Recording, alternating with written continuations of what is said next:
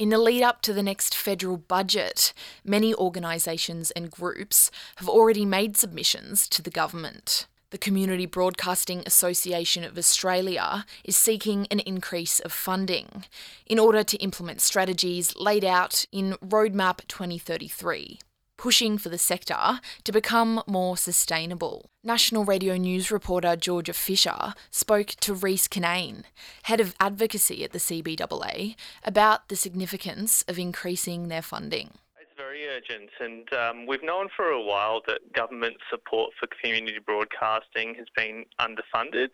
This year, we've brought our sector together, and we're putting in a, a substantial ask this year that wants that aims to put community broadcasting on a sustainable footing into the future. Um, and I, I, wouldn't say we go cap in hand, but I'd say that uh, you know we represent you know, over 450 community stations around the country that deliver over 500 services. And those services reach 4.9 million people every week, and they uh, play a really important role in supporting our communities. And we see government as a real, really important partner in those outcomes. Absolutely. The pleaded government equates to a request of 50% more funding than the sector currently gets. How realistic is that request in the midst of the government's focus on quelling other major economic issues like the cost of living?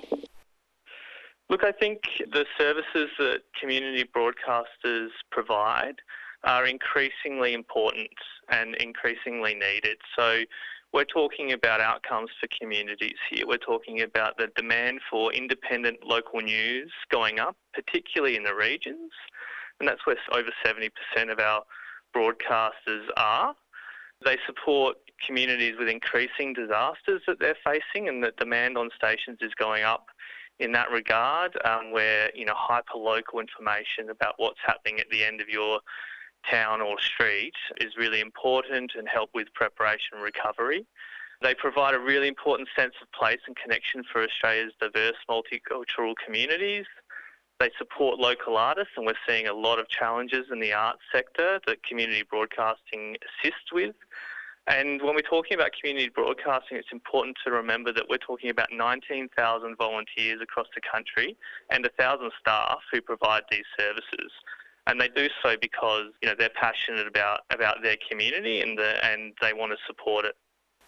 Most definitely. Um, the sheer scale of the funding request suggests that the sector is underfunded indeed, like that. How has the sector survived in the face of the current funding decline? Look, it's, it's been really hard. So the, the funding shortfall for community broadcasting is uh, about $9 million on average every year. Those are grants that stations are applying for that communities need that they're not able to get year on year. And the funding for community broadcasting hasn't gone up for about a decade. So if you factor in increasing costs, you'll see that community broadcasting has actually suffered, you know, a real cut that has been, you know, really significant, $5 million at least less than it would have been if, if funding had been, you know, attached to CPI and going up with increasing costs. The Community Broadcasting Association Australia's news and current affairs profile has been undergoing a transformation over the past year or so, with a vision to create a unique collaborative way of news affiliates as a third trench in Australia's news and current affairs. How crucial is that extra funding in the context of the network? It's fundamental. The news market in Australia has been you know, suffering from uh, different businesses pulling out, particularly from regional areas, and and our communities, Australia wide, are really hungry for local, independent news that they can trust. That's put a lot of demand on community broadcasters to to um, you know increase the news servicing that they provide and.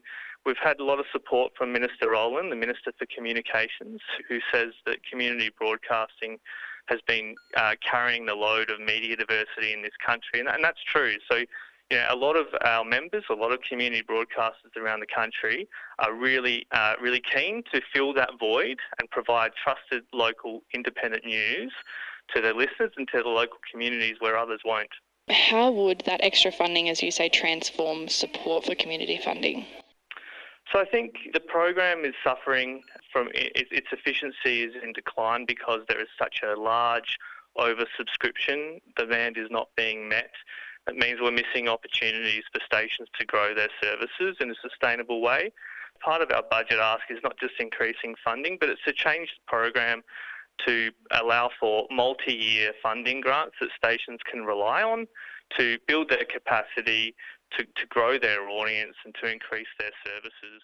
That was CBAA's head of advocacy, Reese Kinane, there, ending that story by Georgia Fisher.